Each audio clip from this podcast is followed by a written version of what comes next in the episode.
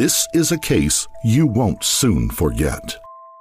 Deep in the Appalachian foothills of Pike County, Ohio, eight members of the Rhoden family were slain, execution style, in their beds on the night of April twenty-first into the morning of the twenty-second, twenty sixteen. Three children, all age three and under, were spared, and a tight-knit Appalachian community was left with questions of who had done such an act and why. The largest mass murder in Ohio history would also set off one of its largest criminal investigations. I just might tell you this is just the most bizarre story uh, I've ever seen in being involved in, in law enforcement. Before we begin, we would like to send our sympathies to the loved ones who fell victim to these abominable acts on this dark night.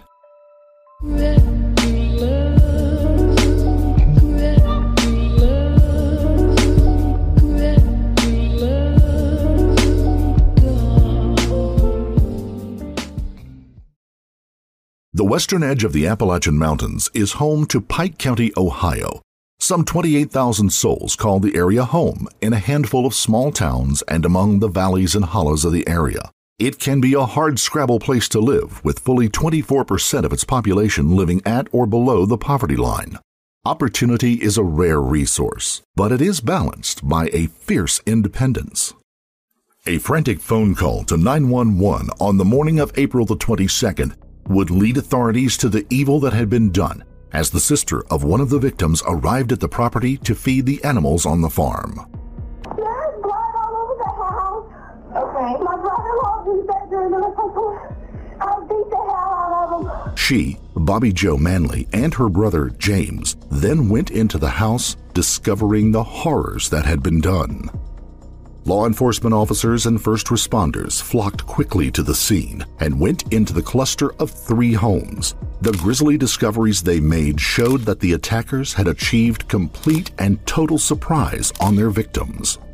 In the living room of the first house, they found the patriarch of the Rhoden clan, forty-year-old Christopher Rhoden Senior Christopher had been shot nine times from very close range and was the only one of the entire family to show even the slightest signs of defensive wounds.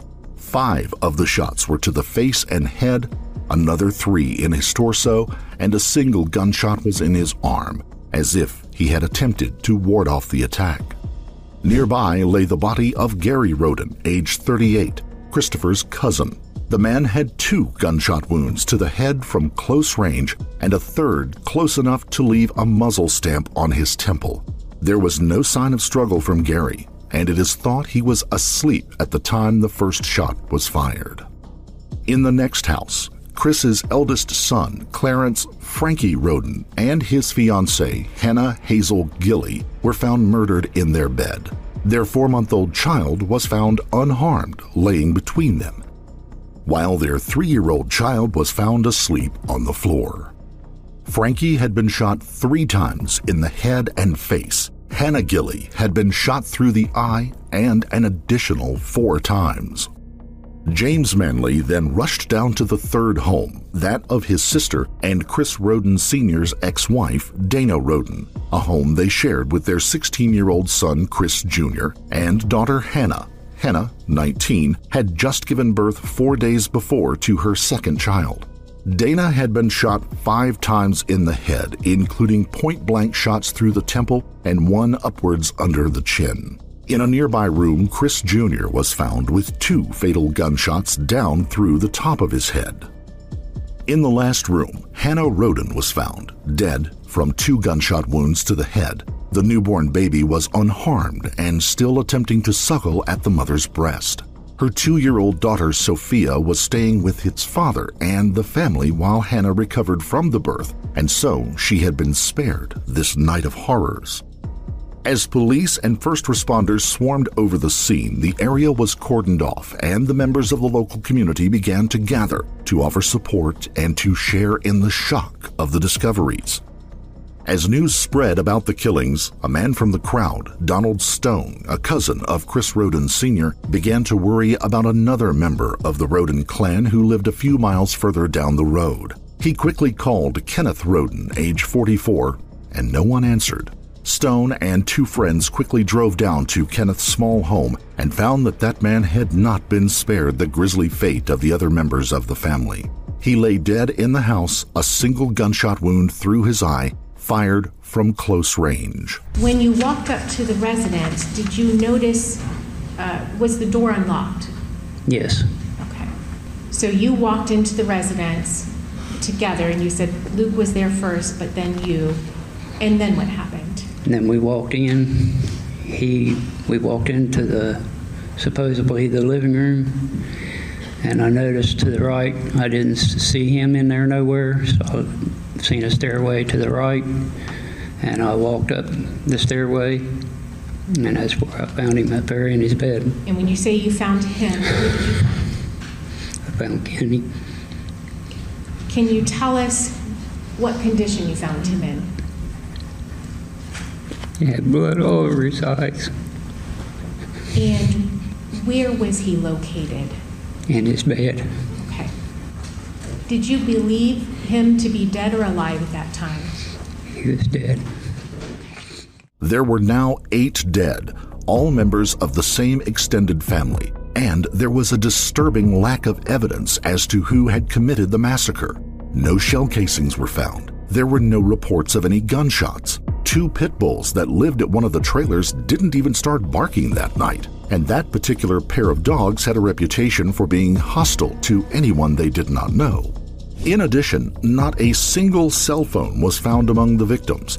There were no other signs of theft, and so the missing phones had to in some way be a removal of possible evidence by the perpetrators. The sheer number of deaths without any signs of the victims being alerted pointed to multiple assailants rather than a single suspect. But who could have done it? Forensic experts from the County Sheriff's Department and the Ohio Bureau of Criminal Investigation scoured the scene for any evidence they could find. Police sought out witnesses and tips, racing to outpace rumor and the code of the hills that might keep some people silent. Families in the community attempted to cope with the loss of so many lives as they buried their loved ones in the deep, dark hills of Appalachian, Ohio. The Rhoden patriarch, Chris Senior, and his brother, Kenneth, had a reputation for being on the wrong side of the law. A discovery of a pot-growing operation in the barn next to Kenneth's house and the discovery of what could have been a cockfighting ring set up at the family complex only strengthened the suspicions that those endeavors had brought an end to those men. Rumors swirled about the community that the Rhodens had been involved with a Mexican drug cartel and that that had led to their demise. Killings like these had been the hallmark of those organizations, but never in areas as far north as Ohio. Two recent busts in pot-growing operations in Pike County had shown tenuous links to the Mexican drug cartels, so the smaller operation of the Rhodens could conceivably have been part of the bigger picture. Others said that the Rhodens had been part of the Cornbread Mafia, a large-scale drug operation that worked throughout the five-state area of the central Appalachian Mountains. That organization runs pill mills and meth labs, making use of communities back in those hidden hollers of the region, as well as short travel distances across state lines to facilitate the gathering of the necessary manufacturing materials. More of a loose confederation than a true cartel, the Cornbread Mafia, as it was known, had some history of violence, but nothing like the concerted mass killings seen here. Still, law enforcement could not rule out that organization had moved into a new phase of violence. Hundreds of tips poured into law enforcement and rewards were posted looking for evidence in the slayings. State and local investigators poured through the tips and tracked down potential connections, all to no avail. Enticing leads ended up going nowhere. The vehicles, mobile homes, and other evidence was removed from the Rhoden's property and put into storage to preserve it as their work continued. Custody of the three children left alive at the scene and two-year-old Sophia was brought to the courts to decide. Little Sophia, safely at the home of her father and another set of grandparents on the night of the murders, it turns out, would be the linchpin for the entire investigation and the centerpiece for the entire massacre. Investigators had no way of knowing at the time that what looked like an organized crime hit was actually a vendetta between two families that played out over the custody of that small child. Billy Wagner and Chris Rhoden Senior had history together, there was no doubt about that. They didn't live that far apart, and both were from a more rough and tumble part of the community. The possibility that they had sometimes been partners in crime and possibly competitors in it was common knowledge of that part of local lore. Billy's son Jake and Chris's daughter Hannah Rhoden had dated from the time she was thirteen until a year or so before the killing, and they shared the daughter Sophia. Outwardly, Billy Wagner shared nothing but praise and friendship about Chris, particularly in an interview with the Ohio B C I. Me and him, you know, our plan was going to buy a car on the beach and just sit there and, you know, get drunk, sit on the beach and, you know, play with the strippers. Once again, outwardly, the entire Wagner family seemed to be very concerned with Sophia's well-being. They filed for custody of the child shortly after the murders, producing documents allegedly signed by Hannah Rhoden stating that the father would have sole custody of the child should anything happen to her. And as the community settled back into normal life over the next few months, the Wagners, as a group, pulled up stakes and left the community. They headed to Alaska, about as far away as you could get from the violence that had occurred in Ohio. They would return as a group, along with a new wife for Jake, about a year later. Things had cooled down in Pike County, and while the investigation wore on, life there had returned to normal for the regular population. The Wagners reintegrated into the community, and all the men got jobs at a local trucking company, where they were, for all intents and purposes, model employees. And that, on retrospect, was a little outside of their normal pattern. The Wagners had never been known as what one would call a model family, or even a normal one. In a region where families are close-knit and clannish by nature, the Wagners stood out. Growing up, the two sons, George and Jake, were homeschooled and kept close to the house. The tight family structure even held up after the parents, Billy and Angela Wagner, divorced, with Angela moving into a small home just down the road. While they kept to themselves and voted together on every family decision, it created a strong and indelible bond between them. When George married, his wife was also brought into the fold and kept under very controlling influences of the main four. When Jake married a woman while the family was in Alaska, she too would find herself under the crushing, controlling nature of the family. Not long after the family returned to Pike County from their stay in Alaska, something happened, and the two women bolted. What they told police and family members is not public knowledge, but perhaps coincidentally, the investigation into the Rhoden family massacre turned towards the Wagners. The facade of friendship and custodial care fell apart quickly, and a sinister story began to unfold, one of an illicit underage love affair, jealousy, and conspiracy. A story that would lead to cold-blooded, calculated murders, all to obtain permanent custody of the young Sophia. Assistant Attorney General Angela Canepa, leading the prosecution in the case, laid out the beginnings of the love affair to the court, setting the stage for what was to come. It kind of starts with a love story, if you want to call that. Um, a very young teenage girl, Hannah Mae Rhoden, age thirteen at the time, was at the Pike County Fairgrounds. Um, she participated in four H, and she had bunnies, and uh, somebody introduced her to Jacob, who was almost eighteen at that time, and she kept asking him to um, look at her bunnies or pet her bunnies. Um, Jake will tell you that he was annoyed initially, um, but then on a second um, chance meeting, um, they started dating, if you can date, at age thirteen. That was in August of two thousand ten. Um, reportedly, Jake gets permission from Chris Rhoden Senior to date his daughter, his very young daughter. Um, Chris Rhoden agrees, but he always sends along a chaperone, either Frankie or little Chris, go with Hannah Mae when she, whenever she's hanging out with um, Jake Rhoden.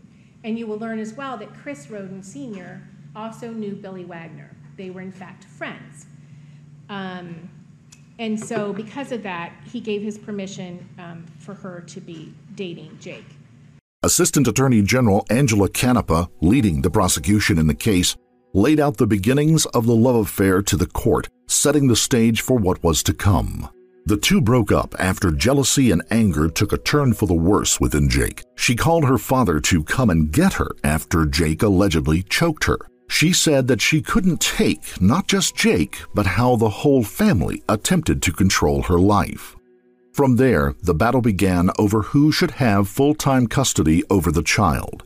Hannah proclaimed on social media to her friends that she would never give the baby up to Jake, and she'd rather die than give a child up to him and his family. What she did not know was that the messages were being monitored, as Jake and his mother, Angela Wagner, had hacked into her Facebook account. A seemingly private statement to her friends may well have set the families on a direct path that would lead to her death and those of seven of her loved ones. Jake had already made statements saying that he didn't like the people Hannah was seeing and who their child was being exposed to. It was during this time that Hannah began dating a man named Charlie Gilley, the brother of her sister-in-law, Hannah Gilley. The short-lived relationship would result in another pregnancy for young Hannah Rhoden. The birth of that child didn't just further push Jake over the edge, but it also provided the Wagner family with an opportunity to enact a plan they had been working on for some time. Four months prior to the birth of the child, Jake and his family had gathered around a table in their home to entertain a plan devised by Billy Wagner to remove Hannah, not just from the picture alone, but to remove anyone else who might have a claim to Jake and Hannah's child, Sophia. The possibility that other scores between the two families were going to get settled as well cannot be ruled out. The Wagners voted on it, as they often did with many life decisions that would affect the group. There were killings to be done, and afterwards they would file legal motions for the custody of Jake's daughter. No one would be left to stand in their way, and there would be no challenges to follow. What happened next was months of planning, purchasing, and preparing to do the deeds.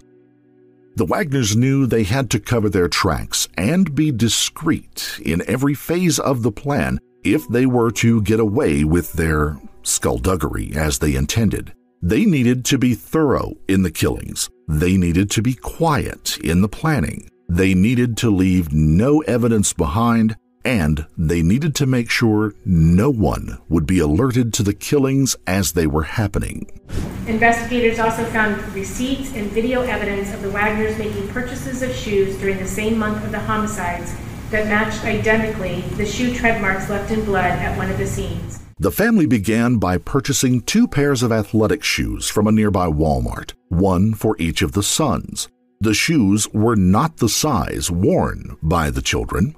The shoes were not used and instead were intended to be worn on the night of the murder. The shoes were different sizes than the young men normally wore and of styles they would not normally have chosen. Handguns were obtained for each of the two sons. The firearms chosen were twenty-two caliber long rifle semi-automatic pistols, quieter and with less recoil than a larger caliber pistol, but still very deadly, particularly at the short ranges used in the murders. The men also purchased a manufactured suppressor for one and parts for making a second for the other gun. While not completely silencing the gunfire, these would limit the sound to just coughs that wouldn't carry well outside of the trailers the Rhoden family lived in. In addition, they purchased brass catchers, pouches which are slung on the pistols to catch ejected shells after each shot, were purchased and mounted on the guns. The two sons practiced with those weapons and others extensively over the intervening months in a wooded area behind the Wagner family property, as shown by later investigations where bullets were recovered from standing trees. In addition, the remnants of a burned-out homemade suppressor were found in the area after Jake told them where to look. The family also purchased a cell phone jamming device to be used during the slayings, and both young men dyed their hair to further change their appearances. While this was going on, according to Angela Wagner's testimony and plea deal, documents were forged showing that Hannah had signed a statement saying that if she were to die or to become unable to care for the child, custody of Sophia would revert to Jake Wagner and his family. Those documents would be held until a few days after the killings in hopes that they would receive the child in a way that would make them look caring and concerned and wanting to participate in the child's life, but not in the mother's death. The Wagner's son also began to stake out the Rhoden family homes. They were both familiar with the property and the people who lived there and how they came and went. What they learned now was the activity patterns of the family. When did they come home? How late did they stay up? Were there visitors after dark and when the family slept? The information would serve them well in the terrible task they were undertaking.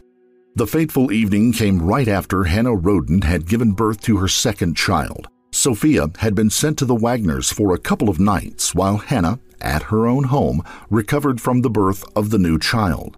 As the Wagner plan sprang into action, Hannah went to bed with her newborn and went to sleep. The Wagners drove up to the Rhoden family property that included three trailers and homes along with a number of outbuildings and other farm features. The father, Billy Wagner, went into the house of Chris Rhoden Senior, ostensibly to recruit him for a lucrative drug deal. George and Jake hid in the pickup truck as their father gained entrance to the home. With murderous efficiency, they moved from home to home, killing adults and youths, but leaving the infants and toddlers untouched, just as they had planned. And then they disappeared into the night and began their plans to dispose of any evidence and assume their roles of shocked, surprised, and concerned members of the community, ones who shared a bond of friendship and near family with the murdered Rhodens. The truck was ditched outside of the area. Their clothes and shoes were disposed of. The weapons, which could certainly incriminate them if ever found, were made to disappear in an ingenious manner. A cousin of the Wagners was having a birthday in the very near future. The man was a fisherman and often took his boat out on nearby lakes and waterways to enjoy his activity. The Wagners took the guns, shell casings, and suppressor remnants and placed them in gallon buckets strung on long lengths of rope. They then poured wet cement into the buckets and let them dry, sealing the evidence of their deadly deeds, and they turned them into boat anchors as gifts to the cousin. Those anchors were later taken out to a local lake, and their lines were cut, sending the evidence to the muddy bottom. They would have remained there, unknown and lost, had things not taken the turn that they did. The four publicly maintained the image throughout their move to Alaska and again back to Ohio, but cracks began to appear in the facade. Perhaps the two women who left the family gave information.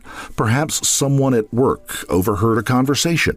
But whatever it was, local and state law enforcement began putting together the pieces. Soon, listening devices were hidden in the work trucks used by the Wagners, and a wiretap was begun as well. The Wagners were questioned as to their relationships with the Rhodens, then brought in, and finally charged with the murders and the other crimes dealing with that night.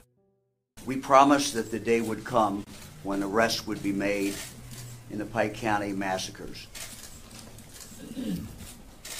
Today is that day. George Billy Wagner the third, his wife Angela Wagner, and their sons George Wagner the fourth and Edward Jake Wagner. After an extensive, thorough joint investigation by the Attorney General's Office, the Bureau of Criminal Investigation, as well as our Special Prosecution Section and Pike County Sheriff Charles Reeder's office. These four individuals are now in custody for allegedly committing this heartless, ruthless, cold-blooded murder. I'd only been sheriff of Pike County less than a year before April twenty-second of two thousand sixteen. And that day changed a lot of our lives, including mine. The images of the houses, the bodies, the scenes, I can never erase them. Even twenty years of law enforcement experience cannot prepare you fully for a day like that day. Every single day since that day I have worked, we have worked as a team to figure out who did this in Pike County, where I have spent my entire life. We have obsessively focused on solving this case. We've been patient when it was painful to be, running down every lead, no matter how small. But it all has brought us to this day. Today we have the answer. Members of one family conspired, planned, carried out, and then allegedly covered up their violent act to wipe out members of another family. They did this quickly, coldly, calmly, and very carefully, but not carefully enough. Sitting in jail, proclaiming their innocence, the specter of COVID nineteen dropped onto the world, and the family found themselves incarcerated, separated, and awaiting trial for nearly two years. Two years that proved to be too much for Jake.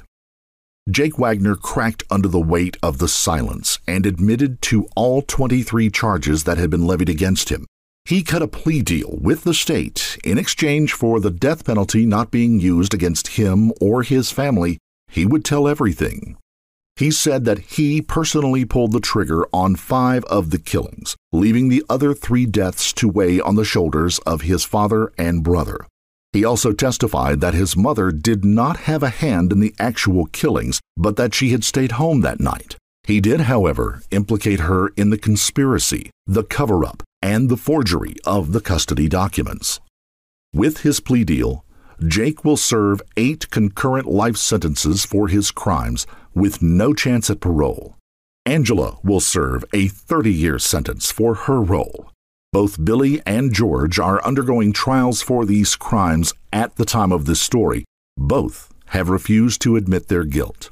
Text messages obtained from the night of the killings corroborated, in part, his story of the pretext for the meeting of Billy Wagner and Chris Rhoden Senior The weapons, hidden in the cement anchors, were recovered and broken from their molds. Bullets matching those recovered from the bodies were found in random trees on the back portion of the Wagner's property, along with the remnants of the burned-out homemade suppressor, like those found with the recovered weapons. It was a long, slow grind, but the wheels of law, if not justice, seemed to have finally caught up with those who murdered the members of the Rhoden family six years ago. Jealousy and rage, conspiracy and lies, all have now given way to the survivors, who must carry on however they can. Our thoughts and hopes go with them. If you found this story compelling, don't forget to like the video, comment down below with your take, and subscribe to the channel. Also, don't forget to hit the notification bell to stay up to date each time we reveal a new shocking case. Until next time, stay safe and keep your eyes peeled.